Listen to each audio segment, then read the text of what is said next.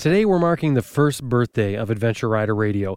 Adventure Rider Radio has now completed one year's worth of programming, and I can't believe how the time has gone by so fast. We started out last June with our first podcast that featured Carla King um, talking with Ted Simon at one of the Overland events. Uh, we had a product review and a couple other things together on the first show, and it worked out great. Although when I go back and listen to those episodes, I can't help but cringe a bit as I hear some of the intros and cuts that um, that I made. But as anything, it evolves with experience, and so did Adventure Rider Radio, and I'm sure it will as it moves forward in the time to come. Last June, when we did that first episode and posted it on our website, we had zero listeners, other than a few friends and family. Today, when we post an episode on our website, we're around 30,000 downloads a month. That's amazing. 30,000 downloads a month. And overall, we're closing in on 200,000 downloads. And by the time we reach that, it'll be just over a year. 200,000. I'm so grateful for the response that we've had from this show. And I, and I got to thank you, the listener, for that. Right from the beginning, Elizabeth and I have strived to produce an interesting, entertaining, informative, and mostly inspirational show because I think that most of us go through life accepting what everyone tells us life is supposed to be like without ever questioning the status quo. And many of our guests here on Adventure Rider Radio, they live completely different lives. They don't fit into the average, the norm of what people think life is supposed to be. And for that, they have this rich, incredible life with these beautiful experiences they tell us about. I believe learning about these people and listening to the way they see the world helps us look at our lives from a different perspective, helps us imagine, dream, feel inspired, you know, to push our own limits and our own comfort zones so that we grow and, and we have a better experience with life. And maybe even, even opens our eyes to the possibilities that we didn't even consider before. Each week, we work out an angle for whatever story we have, and we try to present it to you in a way that can make a difference. We try to take a different angle, a perspective, or focus that you may not have heard before on a particular topic, or, or even a person you might have heard before, which is why the show is not the same week to week. It doesn't sound exactly the same, and some things can be bizarre as hearing a motorcycle start on one show, and the next show starts with a baby crying, and another one starts with a, a thunder of lightning it's all in an effort to be thought provoking, you know, to present something different. And we've had tons of planning sessions between Elizabeth and I where we talk about who would make a good interview, what subjects would be good, how deep can we go with each subject. And it's incredible how much time we spend talking about the show before we're actually producing anything. And if you were to pull back the curtain, you know, the Adventure Rider radio curtain, you'd see that it's just the two of us. It's me and Elizabeth. That's it, doing the whole thing. Uh, we find our subjects, arrange the interviews, we plan the questions and our approach for it, all the editing, the production, the final mix, and then finally uploading it to the website and posting it on social media. It's all us, just two people. And sometimes I can tell you it's a little overwhelming. After that, when we have a little bit of time left over, we've been spending some of that knocking on the doors of a few advertisers. And that's not the funnest part of it, but it's certainly necessary. We've been fortunate to have wonderful guests on this show, people who've achieved incredible things, done amazing trips, and others that have deep knowledge of the technical side of things. And we want to thank all of those because they've all come together to make Adventure Rider Radio what it is today. And of course, if it wasn't for you, the listener, hanging in there episode after episode and spreading the word as well, of course, we wouldn't be here as well. So thank you. On this episode of Adventure Rider Radio, we're going to celebrate one year by looking back at the show and the different things that we've done and some of them kind of bizarre and and, and some of them completely different. We've covered many topics and stories um, from world travel on motorcycles to technical pieces and sort of everything in between and we covered weather and uh, there's all sorts of things. I mean we even tackled things like suspension which i thought turned out very well and the feedback that we got uh, said that it did as well. And it would be something that normally i think people would shy away from with audio but clearly you the listener can take it. So let's have a walk back down memory lane. Hi, I'm Sam Manicom. This is Nick Sanders. I'm Jason Spafford. And I'm Lisa Morris. My name is Austin Vince. This is Rob Beach. I'm Rachel. This is Ed March. This is Glenn Heggstad. This is Dr. Gregory W. Frazier. My name's Graham Field. This is Dave Barr. This is Allan Karl. This is Tiffany Coates. Hello, here is Herbert Schwarz. I'm Brett Cox. This is Zoe Cano. This is Nathan Millward. My name is Graham Hoskins. This is Joe Rust. Hi, this is Jeremy Craker. I'm Simon Thomas. And I'm Lisa Thomas. It's Simon Pavey here. Hi, this is Grant Johnson. This is Robert Wicks. This is Elisa Workler. This is Ted Simon. This is Era Guregian with Spirit. You're listening to Adventure Rider Radio. This episode of Adventure Rider Radio is brought to you in part by Max BMW Motorcycles, outfitting adventure riders since 2002. 45,000 parts and accessories online and ready to ship to your door at maxbmw.com. That's M A X BMW.com and motortourer.com, the world's only independent social community for bikers. Plan routes, share travel blogs, and meet other bikers on what's been dubbed as the new Facebook for motorbike riders. It's 100% free, so join today at www.motortourer.com. Motortourer. Ride, share, connect. That's www.motor, M-O-T-O-R, tour, T-O-U-R-E-R dot com.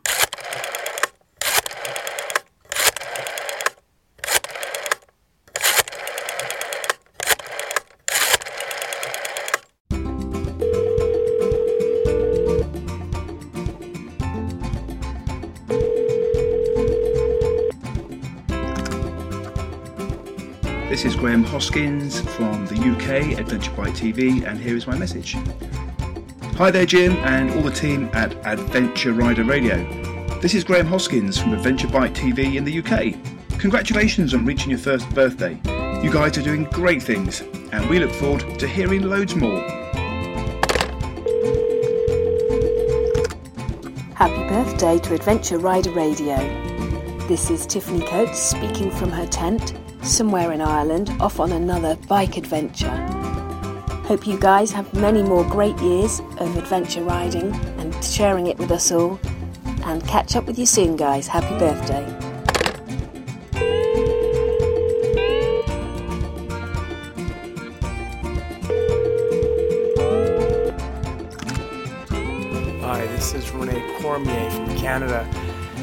Listen, Adventure Rider Radio, congratulations on your first year. Fantastic job keeping the stories going and the inspiration to riders all over the world. And best luck on your next anniversary and many more after that. Happy anniversary, Adventure Rider Radio. I'm Naomi Tweddle. And I'm Alberto Lara with motolara.com. We absolutely love the show such great content, and we're so happy that Adventure Riders have a podcast to listen to.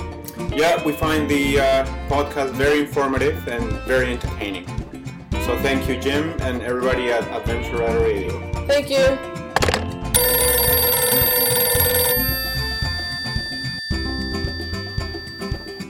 Hey, we're Josephine and Daniel from Open Explorers. And we're Lisa and Jason from Two Road Nomad. We're traveling the length of the Americas from the north down. And we're traveling from the south up. So get this, Jim. The four of us are sat here right now. We're in Costa Rica. We're both in the middle of our trips, and we think that's testament to guys like you who are inspiring everyone out there, regular folks like us, to get out there and follow their dream. Well, truth is, we only met because we have the same taste for cheap hostels. But anyways, Jim. Uh, you're a great guy. I enjoyed uh, being interviewed by you, and uh, keep on doing the great stuff. Um, all the best. Cheers. Cheers. Cheers.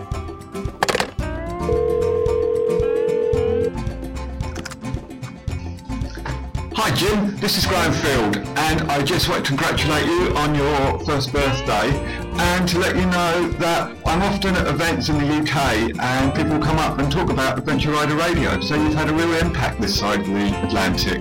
Uh, well done on that, and everybody agrees that it's a very professional broadcast. Long may it continue. Happy birthday.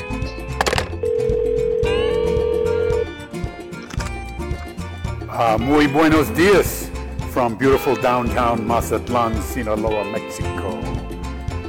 Just want to say congratulations and happy anniversary to Adventure Rider Radio.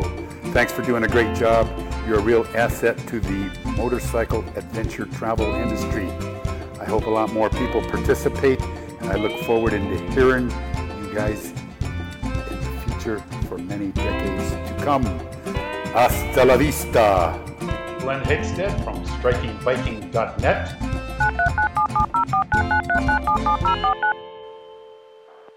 We're sorry, the number you have reached is not in service. Please check the number or try your call again. This is a recording. Well, we're going to kick things off here with uh, the little celebration today by going right back to one of the early episodes. Um, if you know the book University of Gravel Roads by Rene Cormier, we had Rene on the show. And um, I think with all of these things, when you listen to them, it might spark an interest, and you have to go back and listen to the old episodes because there's a lot of uh, great information uh, and and wonderful people that we've had on. Uh, you go back through and you listen to it again; it's like listening to it uh, all over again. There's just so much information in there. And here I was talking with Rene. Very interesting guy to talk to, and the book, The University of Gravel Roads, is absolutely fantastic. And I may have stumped him right off the bat with my first question when I asked him to give his name and describe what he does. Well, the name part is easy. That's Rene Cormier.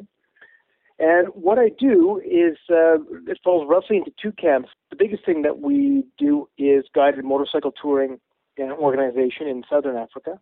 That that keeps us busy through half of the year. And our our second thing that we do is we do a lot of inspirational speaking and speaking about global travel to other motorcycle dealers and rallies and interested folks and sometimes that's banks and sometimes that's insurance companies. And, and rene had some interesting lessons about selling things off raising money and, and sort of maybe what your plans and expectations are compared to what actually happens because here he was telling me about selling off all of his stuff and finding out that wow that thing he spent a hundred dollars or a thousand dollars on wasn't worth that much money when he sold it. There's a few things that that were quite startling to me. A, the stuff that I bought was worth very little compared to what I had paid for it. So I had a lot of skis and bike stuff and motorcycle stuff, and I'm getting pennies on the dollar, or or, or less than half of what these things were that I paid new for. So that was very interesting to me. I also realized I had a lot of crap. Like man, it just never ended, right? The, the stuff just collects in in in in cupboards and a and above the bike in the garage and underneath my bed, and I was dragging around boxes of crap from from house move to house move to house move, Christmas cards from people I didn't know who they were, uh, boxes of stuff, and I and it felt so good to purge that. That was that was lesson number one. Man, I've got too much crap in my life, and and I'm not getting anything for it. So I'm going to start buying new stuff from now on, and buying less of it. That was the other thing so my even now that um, actually even even now to this day it works out very well for us because we travel so much. We've got one suitcase each. Mine's a little bit smaller. I typically travel with a carry-on size, but all of my clothes are in there for the entire year. And when we go into the winter season, we go we go and we pick up some warmer stuff, and then we come out of the the winter season, we give it to Goodwill. So even on our when we were in Africa, I'm on the road for almost five months there, but I I travel. My clothes are in a small carry-on size of um, luggage. And then when Colette and the baby have got another big piece of luggage, of course there's two of them in there. But if if she wants to pick up a new shirt or a new pair of pants, well, something that's in that suitcase must go. Right? It's it's a non-negotiable kind of thing. There's just no room for for new stuff, and it and it's actually wonderfully restricting on our stuff. It it, it eliminates impulse buying, and um, and it, it's a nice reminder that we don't really need this stuff. The name Grant Johnson is well known to a lot of people in this industry. Uh, it's synonymous with adventure motorcycling for most of us because Grant and his wife Susan started the website Horizons Unlimited. Now they do the events that go, well, really around the world. And here Grant is talking about how he started doing Horizons Unlimited. See, he was a traveler first, and while out there traveling, he sort of stumbled upon it, as you can hear him say here. So you came back after your round the world trip and you decided to come up with Horizons Unlimited. How did that come about? well, we started that actually in Ushuaia. We were waiting for the boat, which was another five or six days, and we were on CompuServe at the time. And CompuServe said, You can have a web page. I said, What's a web page? Figured that out, created a quickie website using CompuServe software, put it up, and by the time we got back from Antarctica, there was emails from people asking us how we did Tunisia and how we did South Africa and various other parts along the trip. And so we started answering questions.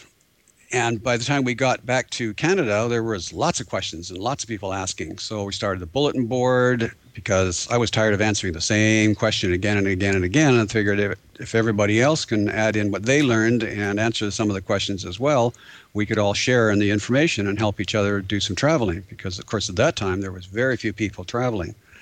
So the bulletin board started, and we just started running a newsletter, and it's just exploded and grown from there. Now we're up to 114,000 pages. Actually, it was Christmas of 97 to be exact. What is Horizons Unlimited all about now?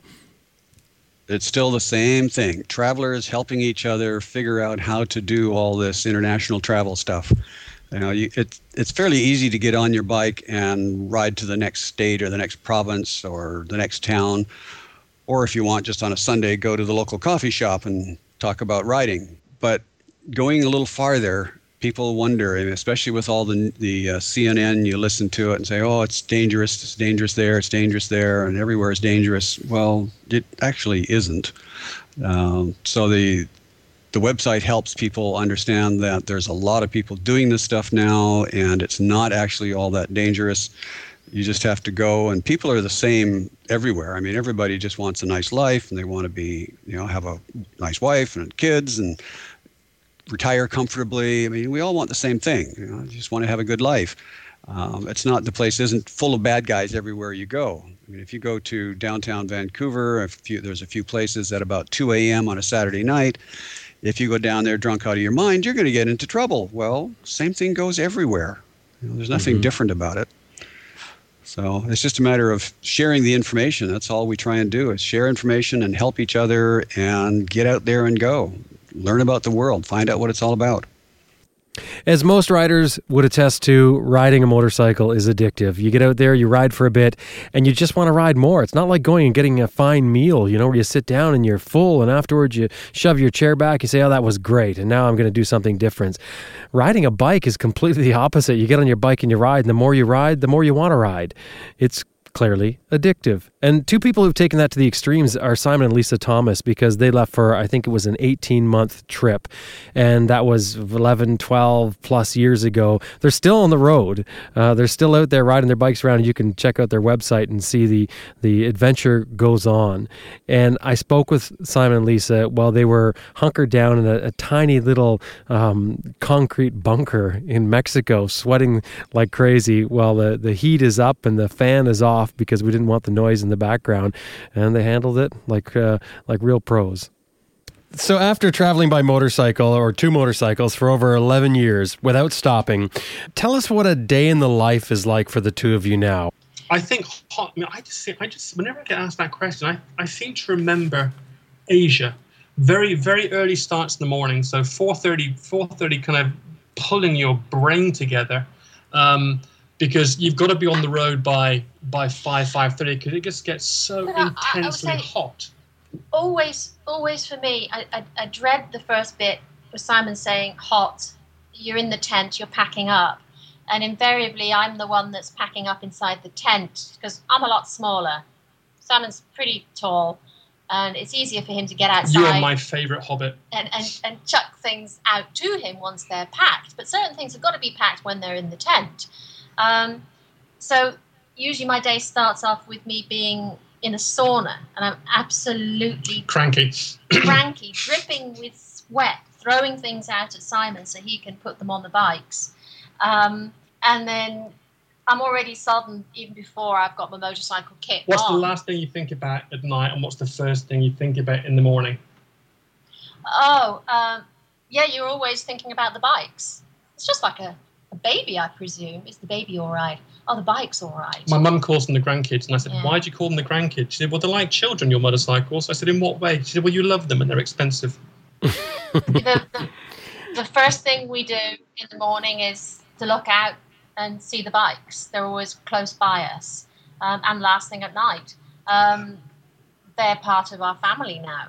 Um, we look at the um, GPS, we look at the map, we look at where we're trying to get to based on the yeah, agenda so we have being. Done, then we just know, set out on the road. Sometimes we don't bother having anything, which I know goes against the grain for a lot of people. Oh, I must have that first uh, breakfast, I must have that first coffee. Um, we're very bad. Well, the other, the reality is, it might take you, it might take you, you know, say five minutes to cook something up and to eat it, maybe ten, but you've then got to wait half an hour for everything to cool down before you can pack it away. So in some cases, it's actually just easier to, to pack it all up, jump on the bike, get half an hour's worth of riding done, maybe an hour, and then pull off and stop because whilst you're having that first coffee, whilst you're having a bite to eat in a small cafe somewhere, you get to meet the people. You get to have a conversation. Unless, of course, you're in the middle of nowhere and then there is nowhere to pull off and have a coffee.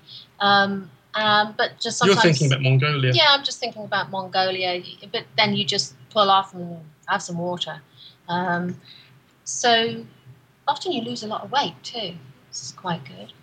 Um, then there's riding, just carrying on riding. Uh, we, we use an intercom system. We have since the beginning of our trip. It's it's changed. We're now on a different system. Obviously, 11 years has gone on technology wise. Um, I am now feeling very Star Trek. Oh, yeah, yeah. And um, we don't often communicate. There might be the dead animal in the road, truck in the middle of the road. Large wash of sand that looks normal but is in fact fesh fesh. Don't go anywhere near it, Yeah, otherwise you're going that to kind of thing. fall But- in the hole. chit chat doesn't normally happen. Normally, you're concentrating on the riding, or you're just too damn hot. Um, and so, when we pull off and stop on the side of the road, road, road somewhere, um, that's when we get to have a chat about where we're going to start. What we've seen, how we've ridden, what we've smelt, the amount of dust covering the exposed parts of our skin, the heat, the humidity, um, the amazing wildlife that one of us saw that the other one didn't, perhaps, or the crazy or wonderful piece of driving that we experienced from other road users, um, and just managing your expectations of the day versus what you actually experienced. I think I think both of us are still surprised how how marveled we are. I honestly thought a small part of me would have been I don't want to use the word bored, but a little more blasé, and, and it hasn't happened. Maybe that's why we're still traveling. Probably, I, I would say so. There's always something to wonder at.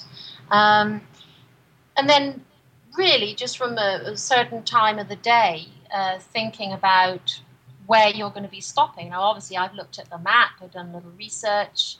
Sometimes it's just looking at the map and running my finger along the route that we're going to be taking, whether it be road or, or a, a piste somewhere, um, and guesstimating as to the distance that we might make that day. And guesstimating what facilities are going to be there because ultimately your point A to point B is dictated to based on not so much your need for food, but your need for water.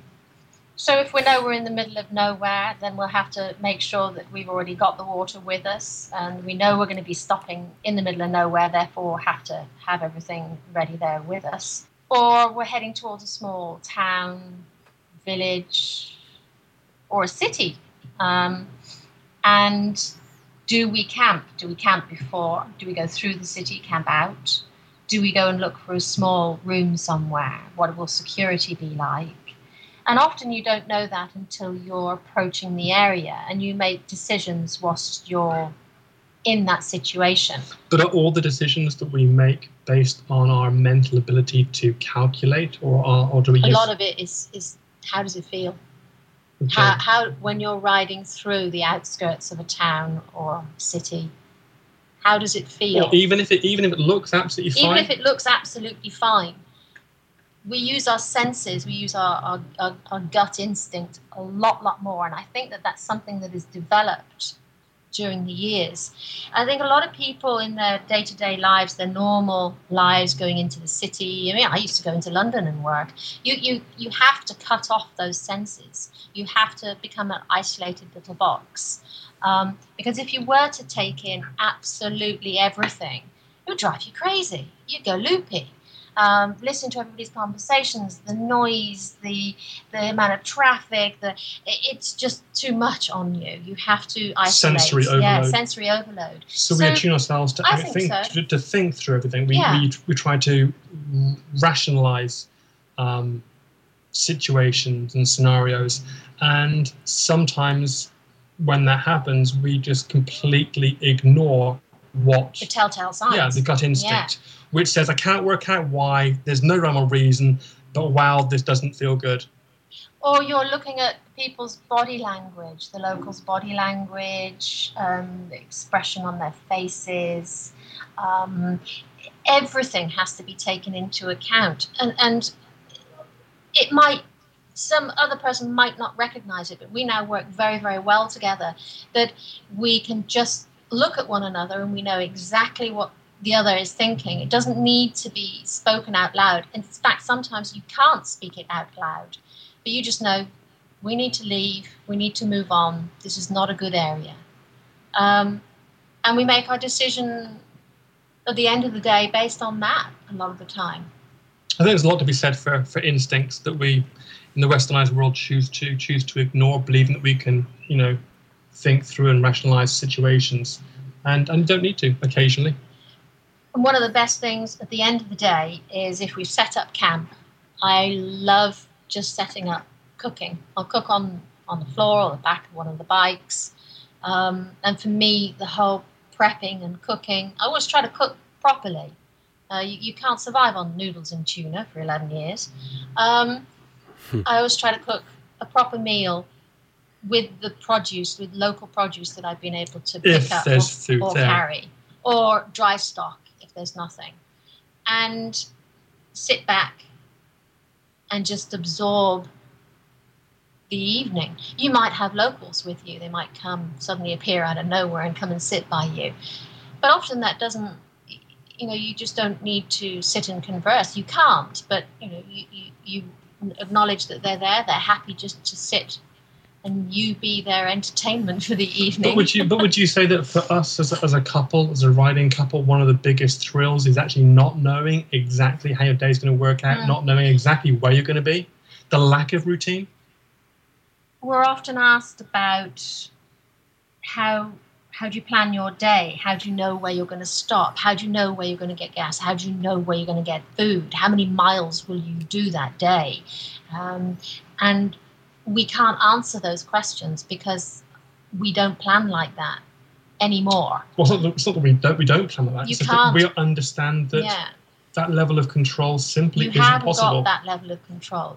You cannot put out a list. Day one, we're going to do 380 miles. Day two, we're going to stop here and only do 40. Day, it doesn't work like that. You have to guesstimate, make a, an average mileage. Uh, you don't know what the roads are going to be like. How many miles do you do a day? Well, it, it does, it's not the miles that are important, it's what's underneath your tires that's important. But how, how can you not know? Well, you said, well, anything I don't know, I, you know, I'll, I'll, guess some of the stuff, but some of the stuff that doesn't work out based on the ambitions I had at the beginning of the month, we then have to rely on our ability to think on our feet. And we have a supreme amount of confidence in our ability to do that. Um, but that confidence in ourselves that's developed in the last 11 years allows us to live in a particular way that I think a lot of people would find very intimidating. And we did uh, initially. When we first started. But we've realized that as individuals, we're a lot more capable than we could have possibly imagined. And that allows us a degree of freedom that was before unimaginable. You must have people ask you all the time what it is you do and how do you do it for that matter. You know, the two questions, the two questions that we get asked the most by far is, um, first of all, how do you and Lisa maintain a healthy relationship being on the road together 24 7 in some pretty, you know, pressurized situations? And secondly, how the hell do you afford it? And the reality is, you end up becoming very, very good at things you had no interest in before the journey started. You think on your feet and you develop your entrepreneurial skills. There's so many episodes that I want to talk about on this one. Uh, I'm not going to be able to cover them all. I'm not going to be able to talk about everybody on them, but I'm going to give you an example here of some of the tech stuff that we've covered that that worked out very well. And I'm using the one with Grant Johnson because he's so good at explaining stuff. Here he's talking about a demo that he does at, at one of the uh, Horizons Unlimited events. Which, if you haven't been to one, you know you really got to do it. I mean, at least do it the once to say that you went there. You you talk about information. There is just so much information at one of these events, and so this little demonstration that he's talking about from this excerpt is uh, just from one of those. This little demo that he's talking about um, from this excerpt is the same thing he talks about at many of his events, the, the scheduled talk that he does. And it's about getting your bike set up. It's something that most of us don't even think about. You jump on your bike and you figure that, um, that there's no need to adjust anything. And Grant points out that you need to set up your bike. Why is a bike not set up for you to begin with? Why is my bike that I bought off the floor not perfectly set up for me already out of the factory? I mean, the, the manufacturer built it and sent it out that way, and I'm ready to jump on it. The biggest problem is that they're trying to fit everybody. And when, when, when I do this uh, thing for uh, one of our events, it's really easy because I can show, point to somebody and say, you're five foot two, and look at somebody else, and you're six foot four, and you're going to ride the same bike. There's no way on earth that they can make it fit both of you easily right out of the factory. Everything has to be different. Uh, some people are short in the body, some are long in the body. Susan and I are a really good example. I'm six feet tall, and Susan is five foot four, and we have the same leg inseam. In other words, I'm very long in the body, and she's very short in the body. And trying to get a bike to fit both of us is just not going to happen. But fortunately, the manufacturers are smart enough to give, give us some adjustments so we can make things better. And we have to do that. The real problem is that when you buy a bike from your dealer, the first thing they do is take your money and then they deliver you the bike and you get on and you ride away. But how many people have actually had the dealer say, okay, sit on the bike and let's get it adjusted for you? I'd be willing to bet that there's maybe one, maybe two people out there that have actually had that experience. It's very, very rare. So you have to do it yourself. How is it different from a car? Because it, it seems to me you just jump in a car and you drive it. Well, you don't. Again, Susan and I are a really good example. we drive a Mazda 3 and it has an adjustable height seat. She cranks the seat to the very, very top, and I crank it to the very, very bottom and change the angle and move a few things around, change the, the tilt of the steering wheel. There's a lot of things that you do adjust in a car, but the I think you adapt more in a car to the where things are because they haven't made it as adjustable as it could be. I would love to have my steering wheel about an inch farther away. Susan would love to have it an inch closer. Well, it doesn't have that adjustment, so you deal with it. But on a motorcycle, you can make all these changes and you can make it fit you much better. And I think one of the important things to think about is that in a car, you're you're passive. You're just kind of sitting there like a lump and pointing it in approximately the right direction and tuning your brain out. On a motorcycle, you're riding it. You are in tune with it. You are using it. Um, it's much more of a a connection that you have with that bike. So you want it to work better, easier, and it can be more tiring. So you want it to make it less effort and less tiring as well. And we can do all of that with some very minor adjustments. Sam Manicom is a name that's well known to a lot as well. Um, he is the author of four incredible adventure books that, if you have not read already, you must go to his site. Um, just search for Sam Manicom or check our show notes for a, a, link to his site and get the four books because you, you, have to read them start to finish. You know, they, are in series and uh, it's of his adventure going around the world.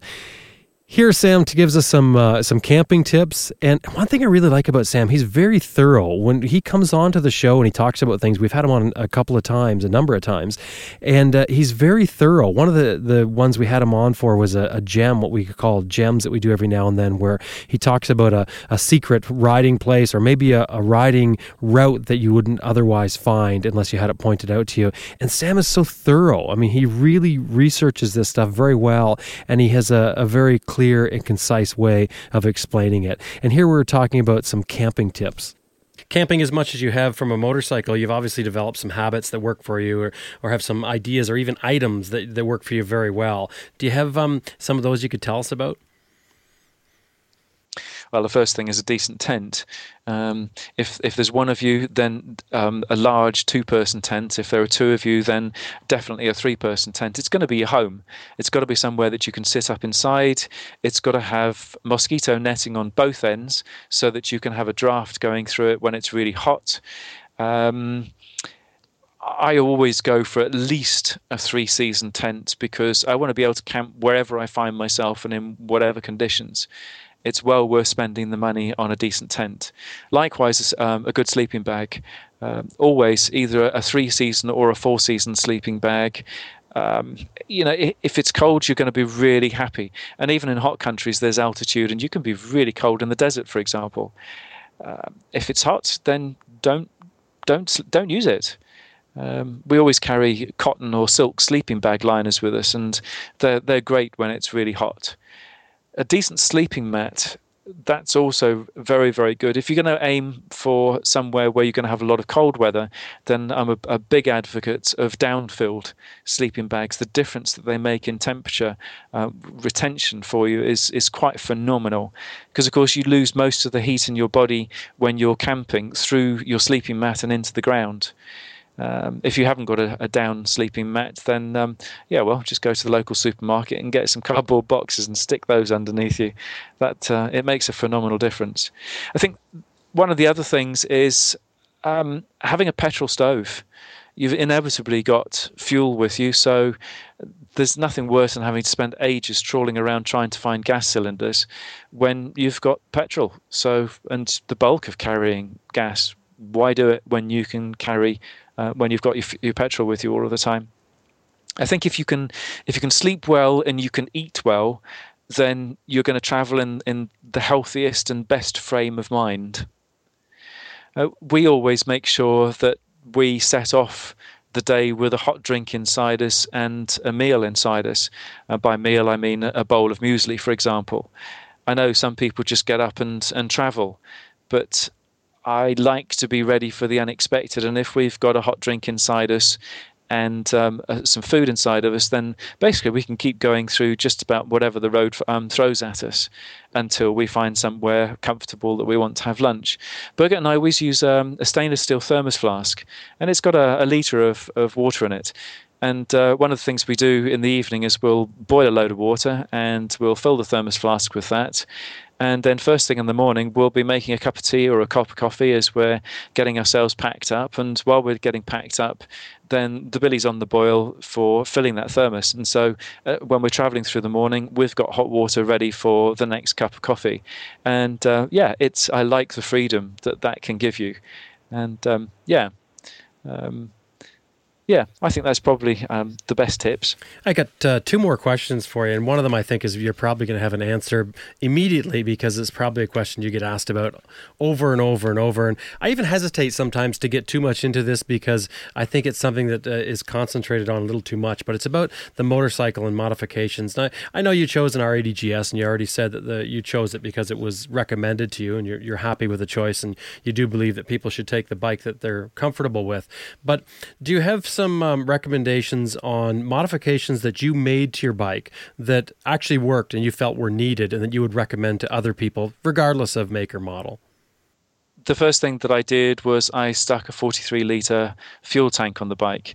The guy sold it to me. Um, I'd, I'd seen them in the showroom and remember that you know I didn't have any motorcycle friends and it just seemed to be a very logical thing to do to carry a significant amount of fuel capacity. And I had read in a magazine that carry as much weight as you can between the two wheels on your bike and preferably down as low as you can so that uh, your center of gravity is kept low.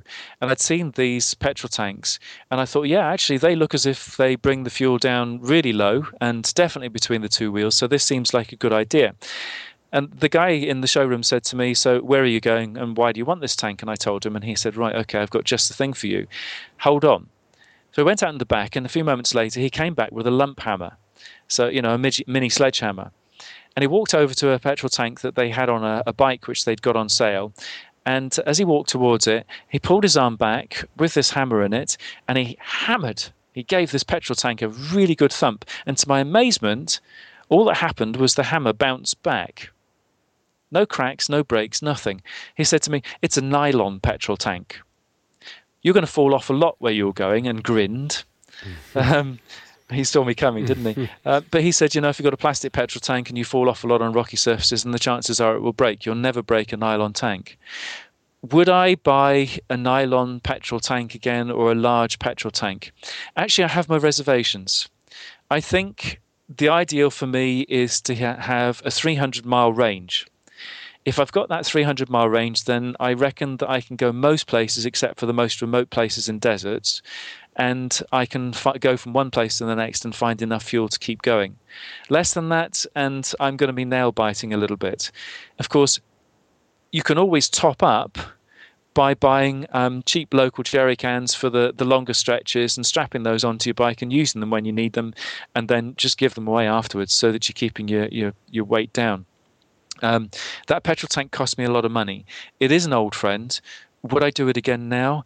Actually, the money that it cost me in comparison to some plastic jerry cans temporarily strapped on, I could have more than I could probably have ridden the length of two continents with the amount of money it cost me.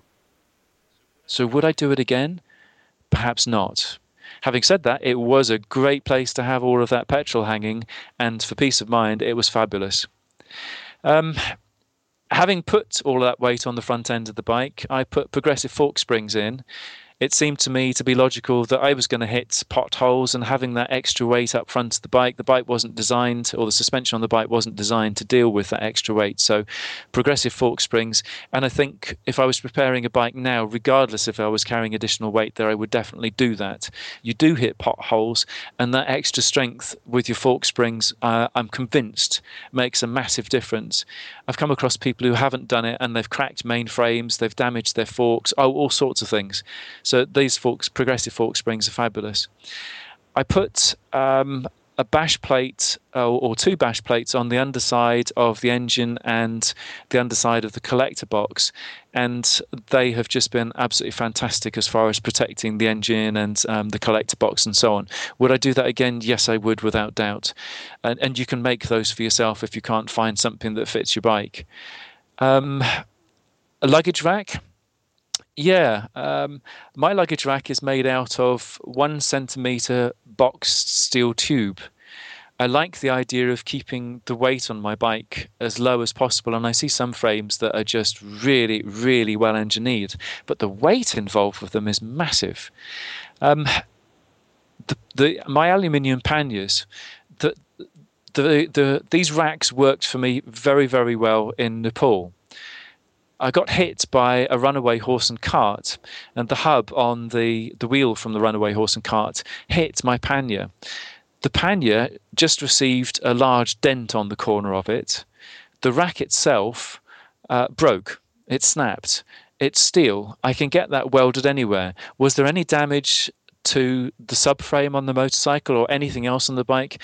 No, there wasn't that sort of damage could have caused me an awful lot of problem. So having the lighter weight um, rack, but reinforced suitably in the corners and with bars across the back behind the wheel so that there was minimal flex, that's been such a good decision.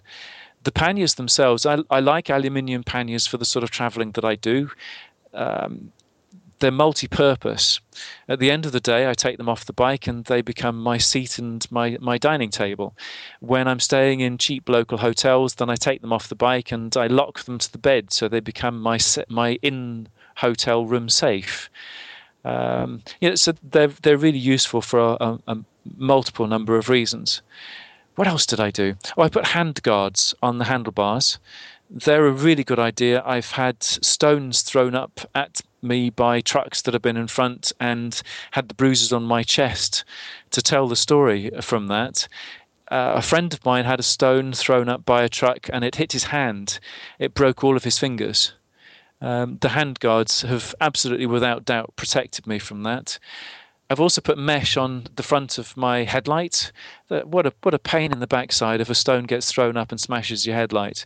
You're just a, a target for any unscrupulous police if that happens. And of course, although I don't ride at night time unless I absolutely have to, um, it's nice to know that you can do it and do it safely if you are forced into that position. One of my favourite bits of kit is a sheepskin saddle cover. It's um, it's it's it's taken before it's been processed, so it's still full of lanolin.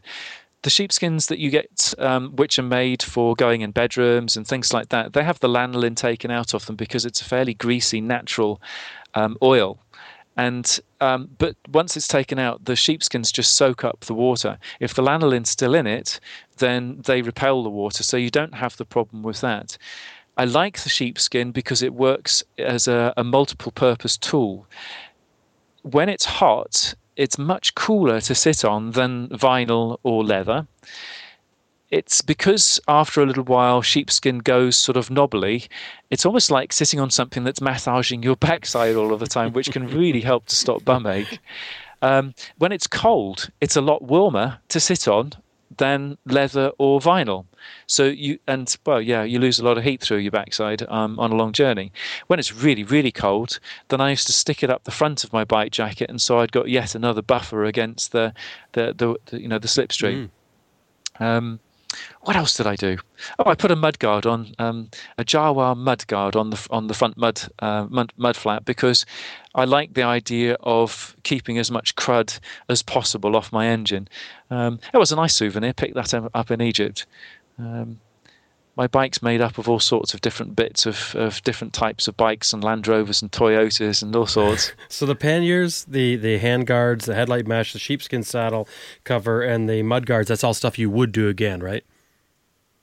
Yes, I would yeah. do. Yeah, very much so. And I would do the, the guards underneath the, the engine and the gearbox. Um, definitely do those. And I would do the, the frame um, as lightweight again. Anything else? That's that's pretty much all I've I've ever done to the bike while I've been traveling. I mean, sorry, everything you said here, you said you'll do again. Is there anything that you did that you, uh, except for the fuel tank? Uh, the fuel tank was the only thing you left out. Is there anything else that you did that you just thought was just a, you know, you wouldn't wouldn't bother with it again? I mean, I hate to say it's a waste, but just something you wouldn't choose to do again. Yeah, I put a top box on the bike, and I wouldn't do that again. Um, I I never needed it. It was cumbersome and I found that I could pack more into a soft, um, strong, waterproof bag than I could into the top box. The only time I missed having the top box was was that it was a nice place to put a crash helmet, but I soon got around that. I used to hang it on top of my um, handlebars, but um, just have a, a, cable with a padlock and lock it through the handlebars. And nobody ever vandalized it. Nobody ever tried to take it. So I I just never found um, a good use for a top box. And that really was just about the only thing that I, I, I put on the bike that I wouldn't have done. I, I mean, other than far too much stuff. Ah, oh, the salesman saw me coming, and they could see that I was a novice motorcyclist. so I, I, I bought things to help me through just about every eventuality. And for a long time in Africa, for example, while I still had all the spare parts, the, the word got around. Listen, if you've got a BMW R80 or an R100, find Sam. If you've got a problem, he's probably carrying the spare parts. I gave away, I don't know, 60% of the spare parts that I'm carrying. And you know, I've still got, all these years later, some of the spare parts that I set off with. And still in speaking with Sam, we talked about a question that I ask a lot of people um, on this show because I think it's so interesting. And that's how do you define adventure? Because everyone has a different idea. There's certain people who have very strong opinions about what they consider an adventure to be and what you need to achieve to even call it an adventure, being that it's almost a sacred word. And of course, other people uh, will come up with something completely different that even just a short hour ride is enough to have an adventure in. So it's interesting to talk about the definitions of adventure. Here, Sam is telling his definition of adventure. Sam, let me start by asking you how do you define adventure? And is adversity required? do you know, this is really strange because I've just finished working on an article um, asking that very question What is adventure all about? Why, and what's adventure motorcycling? Uh, I've got some some really set ideas on it. I think that an adventure. Well, for starters, the word adventure is getting a bit hackneyed and so on, and uh, the media and manufacturers tend to be lumping the word into a particular type of box. Whereas for me, I think adventure is something that's that's really wide open. Adventure is something that gets you out of your home environment. It's something that stretches you. It's something that gives you the opportunity to learn about something new. Um, it gives you the opportunity to find out about yourself because you put yourself in, in difficult situations or situations that you've just never been anything in, in anything like it before and that's when you're going to have an adventure but you know i can do that by going and riding in uh, the back of beyond of wales for example, because I don't know Wales very well. I don't know its roads. I don't know a huge amount about the culture. So everything that I see when I'm riding there is going to be new, and there will be challenges. And yeah, I, I just I just love it. Adventure. It's a great word, and yeah, it's real the word adventure has the ring of promise to it, doesn't it? The the ring of mm. exciting new things about to happen. And I yeah. hope the word adventure doesn't get um, dumbed down too much. Another thing we talk about is the choice of motorcycle for your adventure trip. I know there's that commercial image of the great big bike with the big bars on it and the huge panniers that are made of aluminum and the person all decked out looking like that Legoland character. And a lot of the real adventurers out there will sort of grin and maybe disagree with that image that you don't. Uh, and a lot of the real adventure riders out there will disagree with that image and say, that's nice, but that's not what you need. And as a matter of fact, in many cases, it's completely opposite. Sam's one of those people who bought a bike many years ago and he's still riding it. He rode it around the world and he's still riding it. Tiffany Coates is another one. There's others. And here we're talking about why Sam chose the R80GS. So in other words, it comes into that conversation about the perfect motorcycle. So here we are. You want to know what the perfect motorcycle motorcycle is and how to choose it, well, Sam Manicom has it all for you right here. is it the same bike that you took on your trips? Yeah, absolutely. Um, it's uh, a BMW R80 GS. And um, I ended up with that bike because uh, I was in the pub and I was telling my friends that I was going to go off and ride a bike the length of Africa. Oh, they were just creased up laughing because, well, they knew I couldn't ride a motorcycle. So it was, it was, aye, aye, what's he up to this time? Uh, but uh, there were a couple of guys sitting on the table next door to us, and um, my friends and I, we were chatting away, and they were laughing, and we had bike magazines all over the table. And of course, each one said, "This bike is the best thing since sliced bread." And uh, but I guess we were being a little bit noisy because it wasn't difficult for the guys on the tables next door to us to listen in, and uh, we ended up with quite a few of the of the people from the different tables actually joining in with us. And a couple of the guys uh, said to me, um, "So what bike are you going to take, Sam?" And I said, "Well, I don't know. I mean, just look at this lot." And he said, "Forget that lot. Take a BMW R80 GS. They're bulletproof." His mate then leant round and said, "Yeah, they're blooming idiot proof and all." So I thought, well, I'd better have one of those then. And they were right, bulletproof and idiot proof. That's me, by the way. There's so many more. I'm running out of time here. There's so many more, but here's a good one. Here's Nick Sanders giving away his secret, as we did on this episode for long distance riding. Nick, I wanted to ask you. Um, I, I really wanted you to, to, to have a, a giveaway. So if you would just give it all away right here on Adventure Rider Radio, the secrets, your secrets of long distance riding.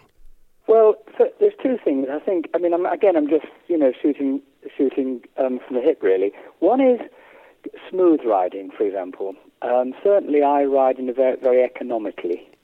Um, you know, all my movements are very considered whilst I'm whilst I'm riding. I mean, this isn't for two or three or four hundred miles um, in a day. This is for when we're going uh, above and beyond a thousand miles a day. And some days I have ridden 1,200 and 1,500 miles.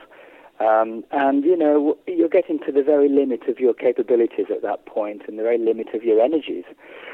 So, smoothness, considered movements, um, economy of movement, efficiency of movement, really. And in some ways, you know, Jim, that, that applies to the mind as well.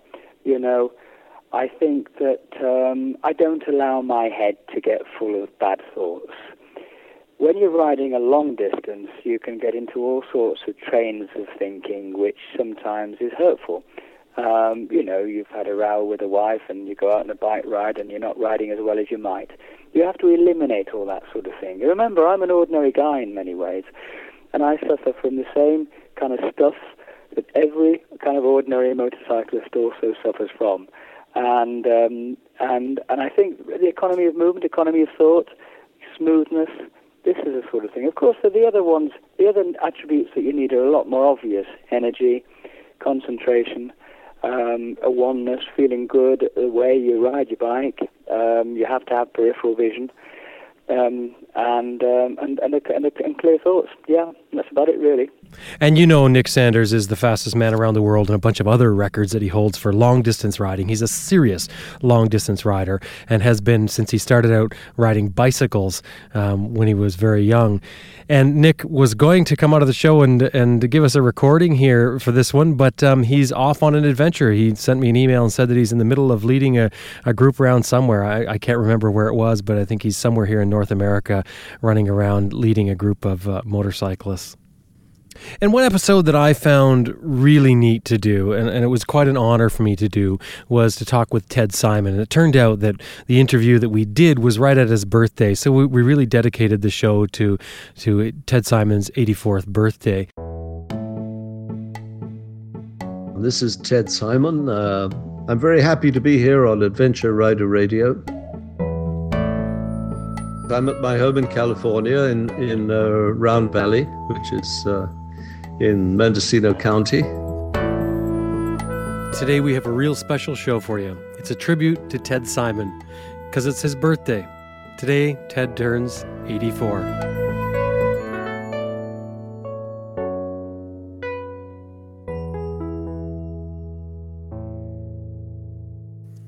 Now, I really enjoyed this interview with Ted and I learned a lot of things about him.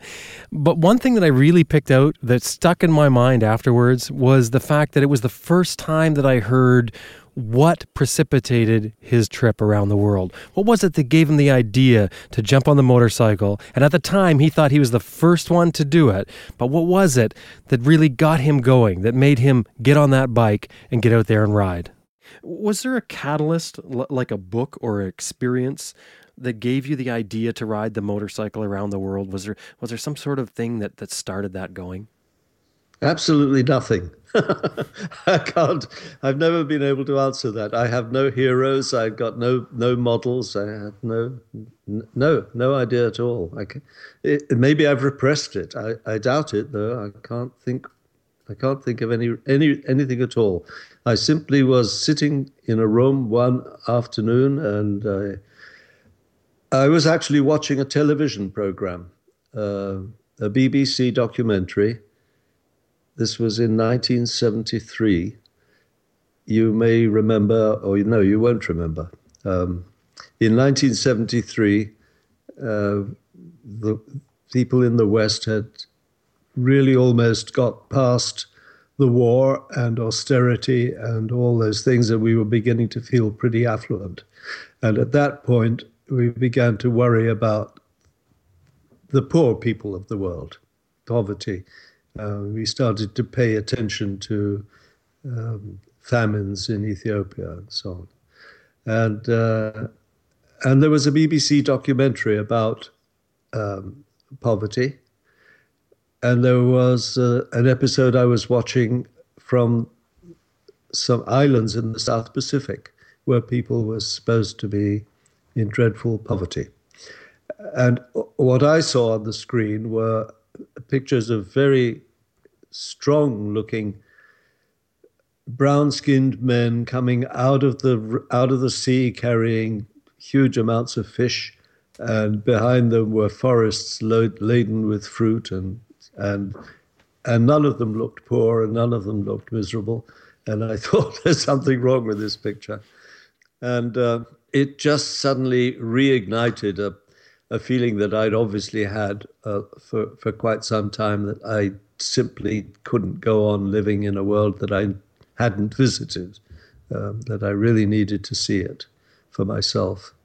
And because I'd been living in relative poverty myself in this ruin, I mean, I wasn't earning much money. I was spending most of my time building for no reason, for no profit whatsoever, and uh, just did enough work to buy the the cement and the, the mortar and the and the uh, uh, few things that I needed to do the job, um, and was extremely happy.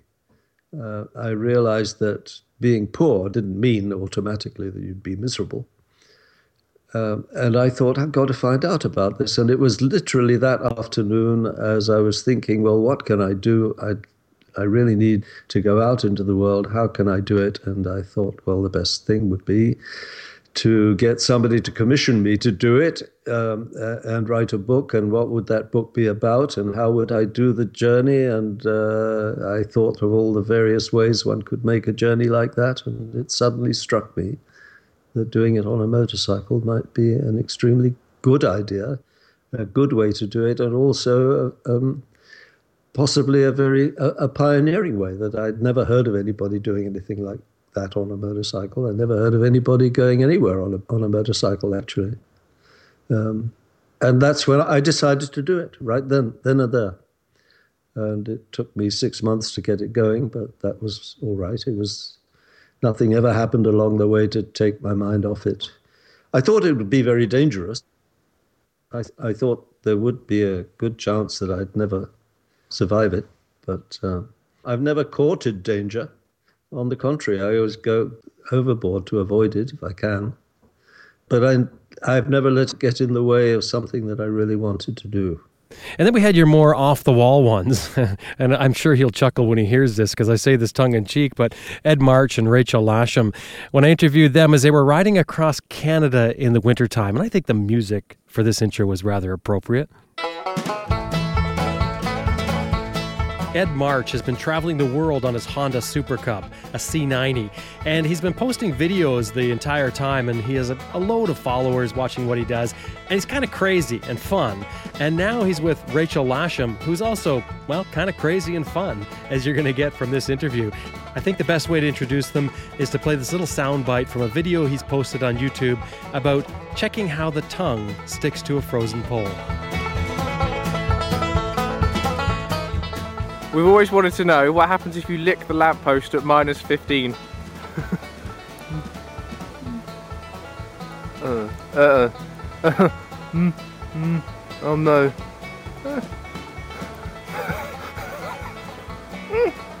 oh! I'm actually stuck. Uh oh. What did I do? Hmm. Uh, this is a problem. Ow. Right, never do that.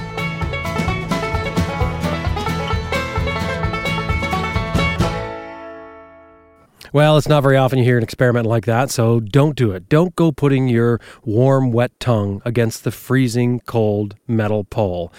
But it wasn't the last time Ed did it because Rachel told me that he did it again to a tent pole. So there you go. Sometimes we're just a little slow on the uptake.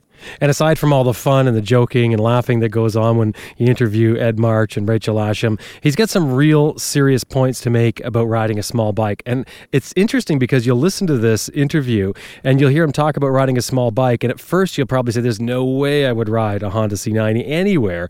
And after you hear him talk about it, you realize, you know what? That sounds like a darn good idea. And I've got a good friend that almost went and bought a C90 in Australia to go for a ride there because he heard these interviews about riding these tiny bikes over great distances. And here I asked Ed if the reason he takes a bike is because the inexpensive repairs. The bike is very cheap to maintain.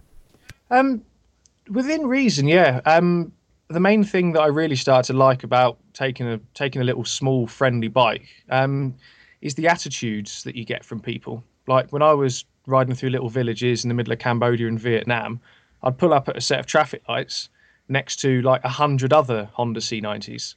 And as they would look at me and they'd look at my bike and they'd realize that like I'm the same as them. Um, I'm at their level. Um, I'm completely relatable. And they're sort of looking at my bike and they're going like, wow, I could do that. And this guy is probably a normal guy, you know, because he isn't flashy. And I can, and I can comprehend the amount of money that he has. Whereas, um, you know, and uh, every time I got to a border crossing, I never had a border guard ask me for any bribes because if you've seen a picture of my bike and the amount of rust that's on it, um, nobody is expecting me to have any money. Um, and you know, you'd like rock up at a hotel in the middle of nowhere and ask if they've got a cheap room, and they'll look at my bike and go, "Oh yeah, okay." Whereas if if I were to rock up on a bike that's like ten years of their salary, um, more often than not, um, in my opinion, you'd, you, you'd end up with what I call Ferrari syndrome, which is where if you drive a Ferrari around the US, within reason, you shouldn't be. Um, am I allowed to swear on this? No. I've got to work out. no.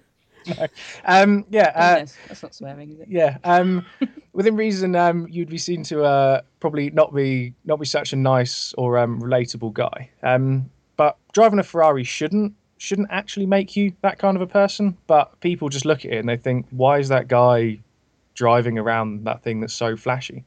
Um, and yeah, the reason I ride my little bike is because that just doesn't happen really. People just look at the bike and they just smile. Well, due to time constraints, I'm going to have to cut it off there. I mean, I could go on for a long time. We've had so many great people with great stories on here. But if you're interested in them, you can always go back and check the back episodes and listen to those shows in their entirety. So there it is, one year. Happy birthday, Adventure Rider Radio. Ba-dum-ba-dum-ba-dum-dum.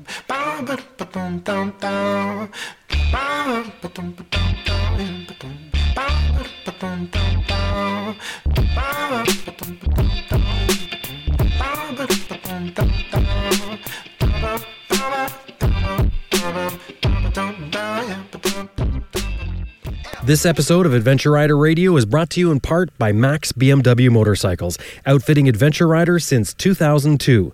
45,000 parts and accessories online and ready to ship to your door at maxbmw.com. That's M A X BMW.com and motortourer.com, the world's only independent social community for bikers. Plan routes, share travel blogs, and meet other bikers on what's been dubbed as the new Facebook for motorbike riders. It's 100% free, so join today at www.motortourer.com. Motortourer. Ride, share, connect. That's www.motor, M-O-T-O-R, tourer, T-O-U-R-E-R dot com. Now, make sure when you go to Max BMW, let them know that you heard them here on Adventure Rider Radio. And same for Motortourer. When you go there and you sign up, you maybe you're posting something, make sure you post something about you heard them here on Adventure Rider Radio. It's really important that these people that have taken the time to advertise with us that they know that those ads are being effective because that's really important. And without that, of course, we can't survive. The other thing that we need is donations coming in because our advertising doesn't cover our overhead. We really do financing of the show out of our pockets. So, what we'd really appreciate is if you think we're doing a good job and you think the show is worthwhile giving a little money for, drop by the website, click on the donate button. You can either choose how much to donate or you can click on one of the, the preset numbers on there and donate. It means a great deal to me and Elizabeth here putting the show together. We really appreciate it.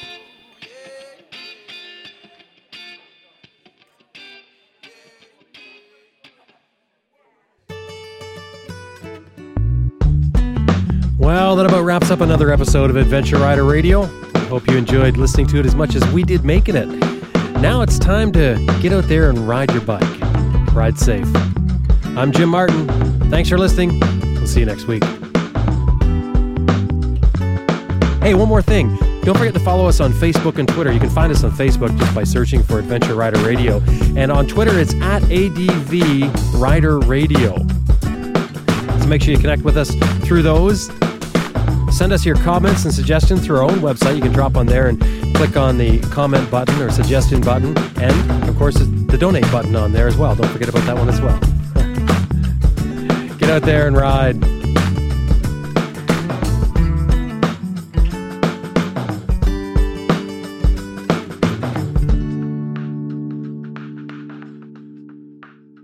Hi, this is Grant Johnson from HorizonsUnlimited.com, and you're on Adventure Rider Radio.